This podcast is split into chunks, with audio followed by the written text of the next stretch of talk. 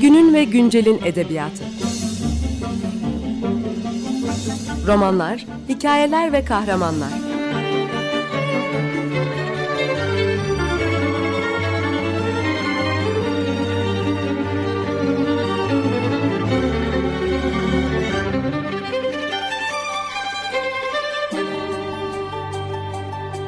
Hazırlayan ve sunan Seval Şahin.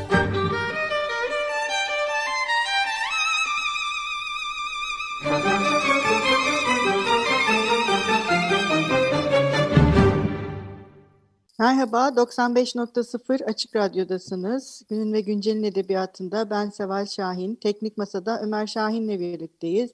Ve e, her zaman olduğu gibi yılın ilk programını yine Ceyhan Usanmaz'la yapıyoruz. Merhaba Ceyhan. Merhaba. Evet artık bu altıncı oluyor değil mi? Altıncı yılımız. Altıncı... geleneksel buluşmalar. evet geleneksel doğru gidiyoruz. Altıncı e, yıl değerlendirmemiz ama bu yıl değerlendirmesi herhalde diğer yıl değerlendirmelerinden oldukça farklı olacak. Dünya evet, evet. ve ülkede yaşadıklarımızla. E, evet nasıl başlayalım? Yani evet bu yıl e, dediğim gibi bir, biraz zor da bir yıl bahsetmek hakkında. E, çünkü gündemin ortasında bambaşka bir şey bulduk. E, ve her alanda olduğu gibi tabii yayıncılığı da çok büyük oranda etkileyen bir e, salgın söz konusu. Yani şey e, hani ben hep zaten çok e, iyimser bakamıyordum bazı şeylere e, genel olarak. Ama bu sene gerçekten hem kötü başladı hem kötü bitti gibi yayıncılık açısından da. E, birçok kişi de eminim farklı kendi e, perspektifinden böyle değerlendirecektir ama yani e, Türkiye'de Mart ortasında konuşulmaya başlandı daha çok e, pandemi. ama yurt dışından gelen haberler vardı bu arada yani e, ben hani Şubat başında da hatırlıyorum e, özellikle işte İtalya'daki arkadaşlardan gelen e, haberler vardı e, o o dönem biraz daha yine e, yurt dışına çıkıp gelenlerde hiç işte maske takan arkadaşlarım vardı ama işte uçakta kimse de yok falan diye konuşuyordu. E, Türkiye'de de işte ayın 10'u 11'iydi galiba Mart'tan itibaren başladı tabii bu. E, yani ilk başta tabii herkes e, hazırlıksız yakalandığı için yayıncılar için de geçerliydi bu. Ve e, bir dönem hatta hatırlarsın e, kitap yayınlanmadı. Yani e, gelecek, geçmiş yıllarda şeyden hatırlıyorduk. Hani yazın biraz daha e, yayın evleri işte daha rahat, e, biraz daha kitapları düşürürlerdi. Yaz aylarına yönelik bir iki kitap çıkarıp biraz onlar da tatile girerdi. O, o konuda aslında o alışıldık bir hareketti ama Mart'ta Nisan'da böyle bir şey. Ee, özellikle de işte fuar öncesi işte Nisan'da normalde İzmir fuarı oluyordu. Bir, bir sürü yeni kitap çıkardı. Fakat e, dağıtılamadığı için ya da kitapçılar açık olmadığı için e, o dönemde de birçok yayın evi bazı kitapları bekletti. E, yayınlamadılar. E, zaten genel olarak %25 bir küçülmeden bahsediliyor. Hem e, yayınlanan kitap açısından hem işte çalışma açısından ve bu seneye de e, sarkacağı söylendi zaten. E, bu senede birazcık yani e, tabii e, arkasında e, geri planda çok e, ekonomik e, desteği olmayan e, başka alanlardan gelen bir ekonomik destek olmayan yayın evleri biraz daha dikkatli davranacaklar bu sene büyük ihtimalle. Yani e, 2020'den e, bir şekilde devam edeceğiz gibi görünüyor. E, kötü başlamasının sebebi buydu. E, kötü bitmesinin sebebi de tabii ki bu e, edebiyatın tacizle beraber alınır olmasıydı. Özellikle son e, iki ay önce, bir, bir buçuk ay öncesinde. E, bu anlamda da kötü bitti diye düşünüyorum ben. Çünkü yani şöyle bunlar tabii ki konuşulması gereken ve konuşulduğu için de e, bir anlamda tırnak içinde söyleyeyim memnun olduğumuz bir e, konu. Ama bir taraftan da tabii edebiyatın e, bununla anılması e, çok can sıkıcıydı. E, şimdi son durumda en son PEN bir açıklama yaptı. PEN Yazarlar Derneği. Onu aslında önemsiyorum. O çünkü yani tek tek e, olaylara yönelik değil aslında genel bir e, çözüm e, adımı atmak istediler. Bir onur komisyonu kurma kararı aldıklarını açıkladılar. E, işte Çevirmenler Birliği, e, Yayıncılar Birliği gibi çeşitli kuruluşlara çağrıda bulundular. E, hem işte avukatlık anlamında yasal destek hem e, psikolojik anlamda e, destek verebilecekleri hem de işte bu konuların takipçisi olabileceği bir komisyon kurmak. Ama son aşamada ne durumda bilmiyorum açıkçası. Çok da e, şu anda herhalde bir harekete geçilmiş bir durum yok. E, sadece Aslında bir... tüm kurumlarda e, tacize yönelik bir etik e, değil mi? Kurulların, komisyonların kurulması da gündeme Evet, geldi. belki ona e, işte şey e, sebep oldu bir taraftan. Hani somut anlamda bir ilerleme yok gibi görünüyor en azından şimdilik ama tabii çok da acele belki de işte bir altyapısı kuruluyordur bu işin. Ama önemli tabii bu bence iyi bir adımdı. Ee, Evet, zaten yani bir tek yayın evlerinden açıklamalar yapıldı. Yani bir de bu tabii büyük e, Hasan Ali Toptaş'ın e, seri halde Hı. bir tacizci olduğunun ortaya çıkarılması. E, bu e, herhalde Türkiye'de ilk defa bir tacizden dolayı böyle önemli konumdaki bir erkek değil mi yazar? Yani yayın evi sözleşmeyi iptal etti kendisiyle. Evet, evet. Verilen evet. ödüller geri alındı. Benzer bir şey Bora Abdo yine yayın evi Hı. sözleşmesini iptal etti kendisiyle. evet. Projeler geri çekildi. Bir, Projeler uyarlama geri projesi. çekildi. Evet yani demek ki sosyal medya Hatta destek veren isimlerin de öyle bir Evet şey evet oldu. doğru. İtaki yayınları Yani- sanırım. Ha evet. Ali evet, Nidar'la evet. ilişkilerini Evet. kestiler. Dolayısıyla e, bu e, ifşa ve e, aslında bir nevi edebiyatın Me Too e, Evet. ruh olarak çıktı. Umarız bundan sonra da bu e, her tür iş kolundaki kadınların maruz kaldığı bütün bu taciz, şiddet ve e, mobbingin de sonu olur bunlar ve Yani evet. bu bu ifşalar e, ne diyelim insanların e, gerçekten korkmasına sebep olur ve e, kurumların da bu noktada yeni adımlar atmasını sağlar. E, bunu ben kendim de canı gönülden diliyorum. Yani bu Evet. memlekette yaşayan bir kadın olarak hepimizin maalesef ortak derdi ve bitmeyen bir dert halinde.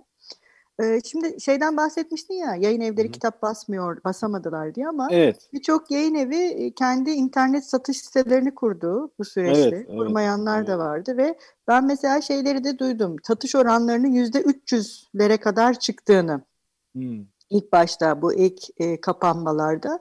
Sanırım internet satışları oldukça yüksekti ama sonradan o yükseklik e, biraz azaldı mı? Onunla bir dair bir bilgim var. Yani şöyle bir durum söz konusu oldu. Evet haklısın. Yani bu e, bir taraftan aslında şöyle yani salgının e, iyi tarafları da var. Hani şöyle bir e, şey çok iyimser taraftan bakarak konuşursak ondan da bahsederiz. Bunlardan biri de bu internet satışı. Yani doğrudan yayıncıların işte okurla bir araya geldiği, kendi siteleri üzerinden satış yaptığı bir sürece girildi. Evet yani en başta bu özellikle karantina işte insanların kendi kendine karantinaya girmesi ya da zorunlu olarak e, yapılan karantinalarda şeyleri tabii çok gördük. İşte filmler, diziler, e, kitaplar e, o şey biraz ortadan kalktı.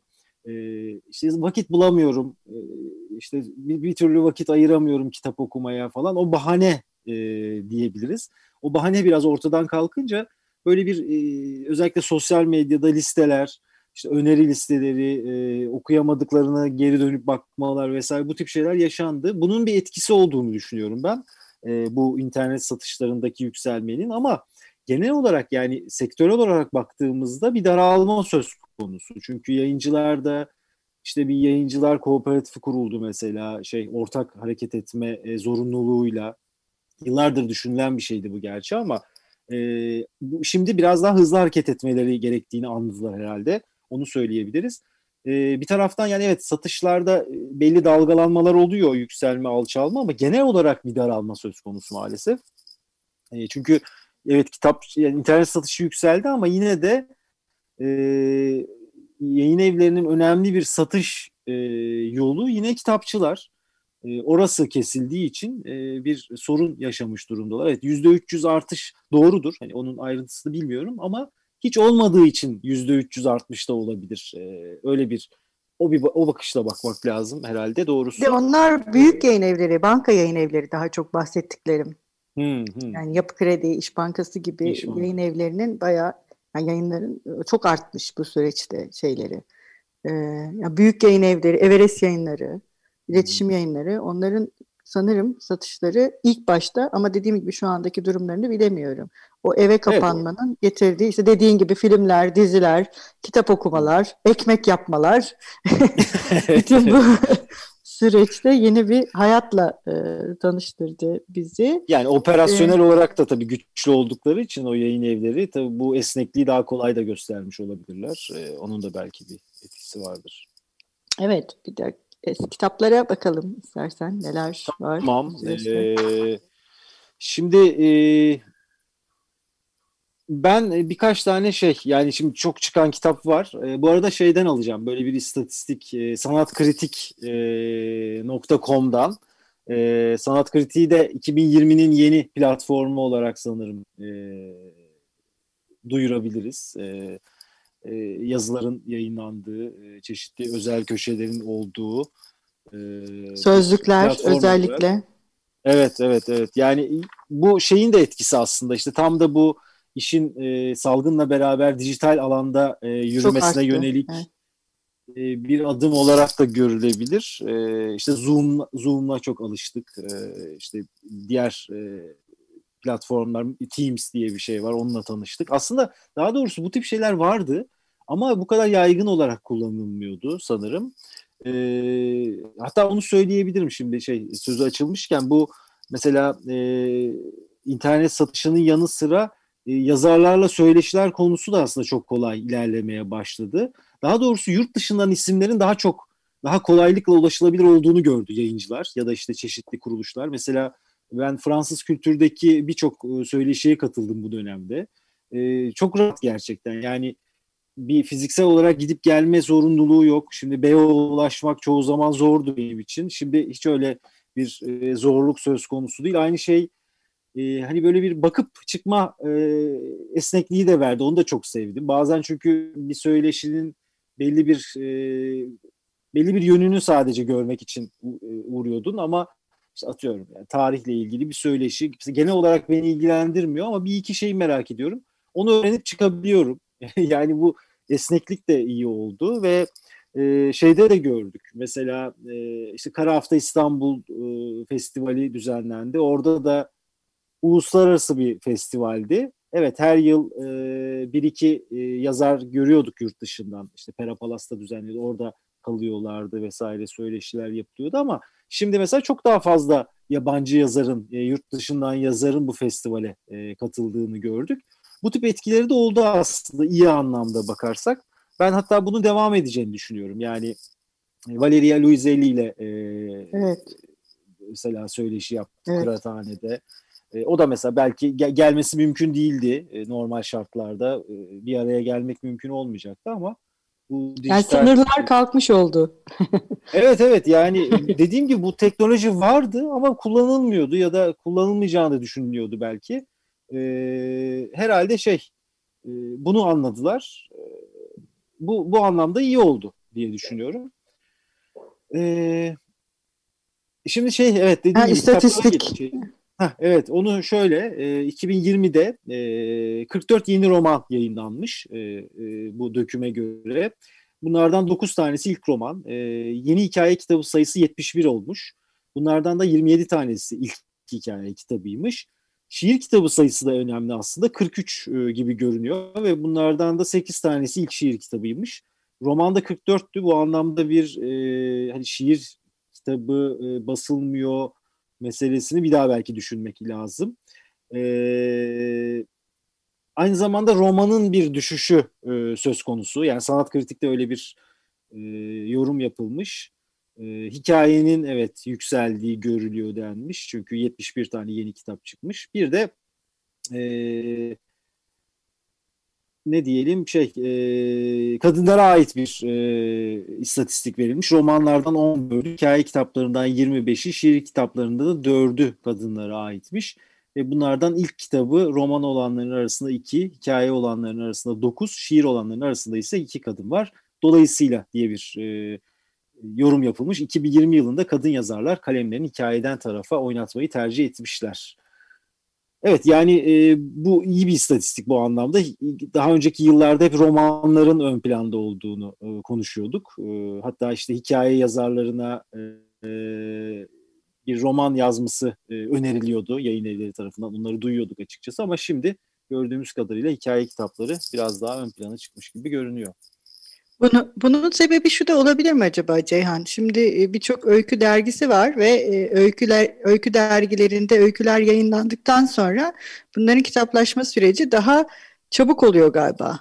Yani bu da öykü kitaplarına olan rağbeti artırmış olabilir. İşte Can Yayınları'nın e, bu uygulaması var. Trendeki yabancı. Yabancı. İşte Notos öykü var, Hece öykü var. İşte bu post öykü var. Mesela Ketebe Yayınları bu yıl o kadar çok e, öykü kitabı çıkarmış ki büyük ihtimalle o post öyküdeki e, yazarlar sonradan kitaplarını e, yani hikayelerini kitaplaştırıyorlar. Sanırım öyküye yönelmede bu öykü dergilerinin de e, önemli bir payı var. Mesela Notos'tan evet, iki olabilir. yeni öykü kitabı çıkmış bu yıl ve ikisi de e, büyük ihtimal Notos'ta öykülerini yayınlayan yazarlar yine. Yani öykü dergileri, evet, evet. öykü dergisi çıkaran işte Hece, Ketebe, Notos gibi e, yayın evli ya da kitaplık var. Yapı Kredi'nin de hmm. kitaplık dergisi var. Onlar da öykü yayınlıyorlar orada. E, öykü basan e, yayın evleri öykü kitapları çıkarmaya da daha meyyalmiş gibiler sanki bu istatistiğe bakıldığında. Yani şey de olabilir evet yani bu şimdi aklıma geldiği için söylüyorum. Bu işte kısalık uzunluk meselesi hep böyle çok e, dışarıdan biraz fiziksel bakışla yani e, işte günümüzde daha böyle bir kısa metinler e, tercih ediliyor ya işte biraz Twitter etkisi deniyor buna. Belki oradan da bir hani roman okuma, tabii, tabii, hacimli doğru. roman okuma şeyi de gitmiş olabilir insanlardan öyle bir. Ya evet romanlarda da daha parçalı yapılar var artık mesela evet. bu son 3-4 yıldır. Parça parça işte farklı karakterler yani dört bölüm her biri ayrı karakterin e, ağzından yazılıyor. Araya ya da, röportaj araya giriyor. röportaj giriyor, günlük giriyor, bir şey giriyor. Yani o bütünlüğü giderek bö- bölen e, evet parçalı bir yapı var romanlarda da. Ama yine de şeyi görüyoruz mesela e, işte Ömür İklim Demir var Kum Tefrikaları o hikayeci olarak tanıyorduk o şimdi ilk romanını yayınladı bu sene. E, işte Armağan evet, Tuna Boylu var o da hep roman ilk yazıyor. hikaye şimdi. kitabını evet. İlk hikaye kitabını çıkarmış tersten bakarak söylersek. E, genel olarak da şey e, beklenen kitaplar vardı. Mesela Orhan Pamuk'un aslında yeni kitabı bekleniyordu ama e, o sanırım biraz da işte bu pandemi dolayısıyla Tabi da Veba Geceleri diye bir roman yazacağını biliyoruz artık. Biraz bekliyor gibi görünüyor. Ama bu yıl Turuncu diye bir kitap çıkarttı Orhan Pamuk. Ee, işte sokak lambalarına yönelik fotoğraf kitabı diyebiliriz. Ahmet Ümit'in uzun zamandır beklenen bir romanı var. O gelmedi ama birkaç yıldır da uzunca bir zamandır yazmayan isimlerden yeni kitaplar geldi. Mesela Necati Tosuner. 6 yıl olmuş yeni kitap yayınlamayalı. Sen ve Kendin diye şimdi bir roman çıkarttı. Nurdan Gürbilek'in edebiyat dışına bakarsak yeni bir kitabı çıktı. İkinci Hayat. E, onu söyleyebiliriz. E, Murat Anmungan'dan yeni bir kitap geldi. E, o da uzun zamandır e, yazmıyordu. E, Murat Uyurkulak var. E, Delibo. E, Selim İleri'yi söyleyebiliriz tabii burada. E, yaşadığınız öldünüz. E, bütün bunların bir anlamı olmadı. O da şey kitabın kendisi de aslında bir hikaye gibi. Ayfer Tunç'un romanı çok bahsedildi Osman. E, onu söyleyebiliriz. Nermin Yıldırım'dan çıkmış yeni bir kitap Ev. Faruk Duman'ın var Sus Var Batus'un devamı 2 diye çıktı.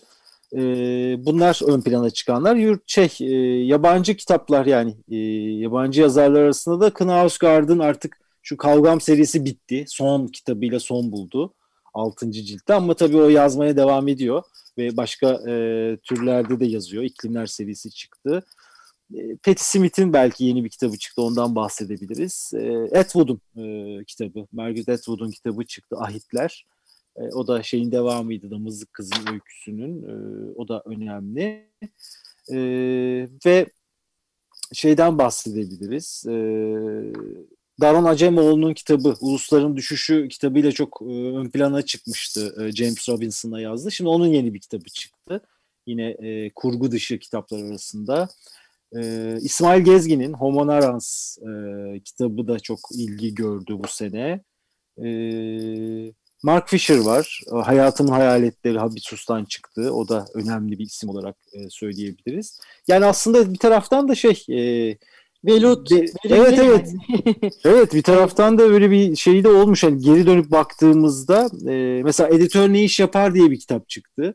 E, o da önemli bir kitap. E, çünkü e, şey e, bu sektöre yönelik e, hiçbir şekilde yani editörlüğün bir okulu yok deniyordu. E, hep işte kendi kendini yetiştirme ya da usta çırak ilişkisine bağlı bir e, alan olarak bakılıyordu ama şimdi e, nedense bu konuda hiçbir kaynak yoktu. Deli doldan çıktı işte editör ne iş yapar. Gerçi burada şeye de görüyoruz. E, Amerika'daki sistemi de biraz anlatıyor bu kitap. Aslında orada da çok e, iyi bir kaynak e, şey bir sıkıntısı varmış. E, çünkü en son e, editörlüğe yönelik bir İngilizce'deki bir kitapta 1990'da güncellenmiş. Yani orada da diyor ki işte o zaman diyor Amazon yoktu ve e, en iyi teknoloji CD-ROM'du diye bahsediyor. Yani şimdi üzerinden çok sular aktı. İşte Amazon gibi bir dev girdi piyasaya. E, dolayısıyla birçok şey değişti. E, o yüzden de hem Amerika'da da bir güncelleme yapılmış. E, bunun da Türkçe'ye çevrilmiş olması da önemli. O kitabı da sayabiliriz bence e, bu yılın önemli kitapları arasında. Şey Birgül Oğuz ve Ayşegül Devecioğlu'nun da yine evet, kitapları istasyon çıktı. kitabı. Evet, evet onları da e, evet, ekleyelim. Yani Ayşegül Devecioğlu hem bir roman hem bir hikaye kitabı çıkardı arka arkaya. O da aslında onun hmm, evet. hiç yapmadığı bir şey. Arka arkaya çıktı. Çiftleme şeyleri. Bir de ben evet, şeyi fark ediyorum. Şimdi sona yaklaşıyoruz. Ee, bu piyasadaki e, durum yani pandemi ve e, giderek dövizin yükselmesi sanırım yayıncıları daha telifsiz eserlere yöneltti. Yani hem e, yurt dışında telifi bitmiş yazarlar hem de Türkiye'de bence hiç olmadığı kadar eski yazarlara ve eski kitaplara evet. bir rağbet var şu dönemde. Evet. Değil mi?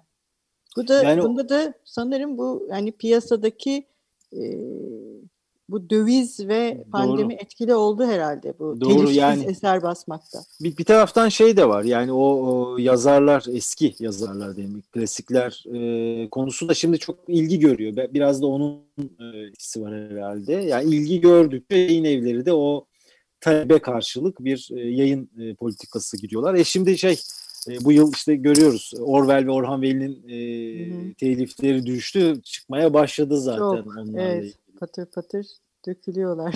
yani şeydeki gibi Sabahattin Ali işte e, Küçük olmuş, Prens'teki evet. gibi bir durum söz konusu e, devamda edecek gibi görünüyor.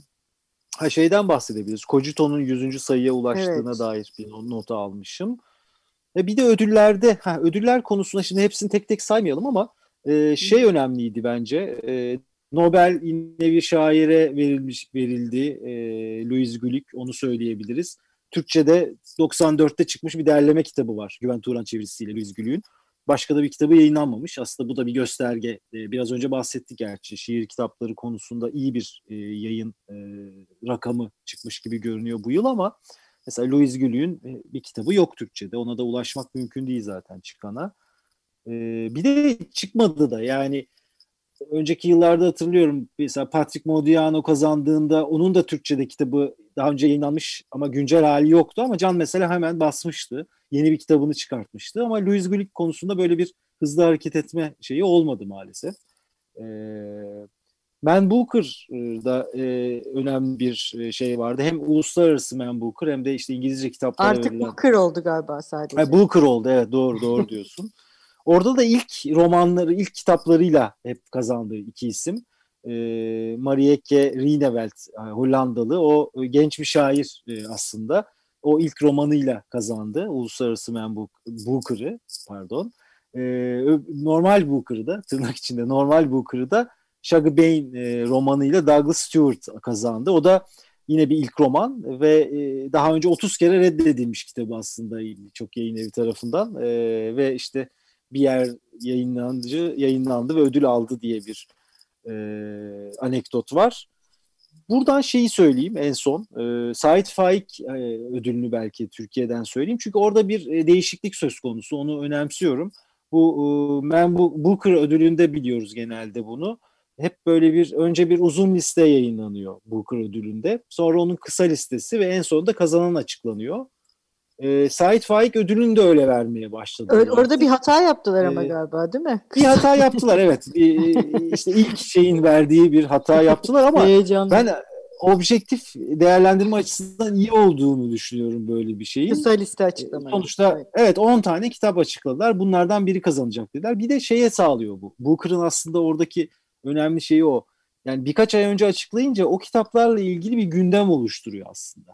Yani kimin kazanacağı, kim kazanabilir, insanlar merak ediyor o kitapları alıyorlar. Sait Faik'in de bu anlamda bir etkisi olabilir. Yani hikaye kitaplarından evet. e, neler çıktı e, ona bir gündem oluşturması açısından iyi bir hareket bence. Evet. Ee, Ceyhan çok teşekkür ederiz. Ee, bu kısa evet. süre içerisinde. Bir şey yok dedik ama yine de bayağı. çok teşekkürler. hızlı hızlı. Ee, bu yılda değerlendirme yaparak başladığın için bizimle programımızda. Ee, umarız yeni yılda e, herkes sağlıklı, pandeminin tamamen ortadan kalktığı, iklimin daha iyi olduğu, kış mevsiminin kış gibi yaşandığı, neşeli, özellikle neşemizi hiç kaybetmediğimiz, dayanışma ve birlikteliklerin sürdüğü ve birbirimize ses verebildiğimiz bir yıl olsun diliyorum ben 2021. Ee, hoşçakalın, görüşmek üzere. Günün ve güncelin edebiyatı. Romanlar, hikayeler ve kahramanlar.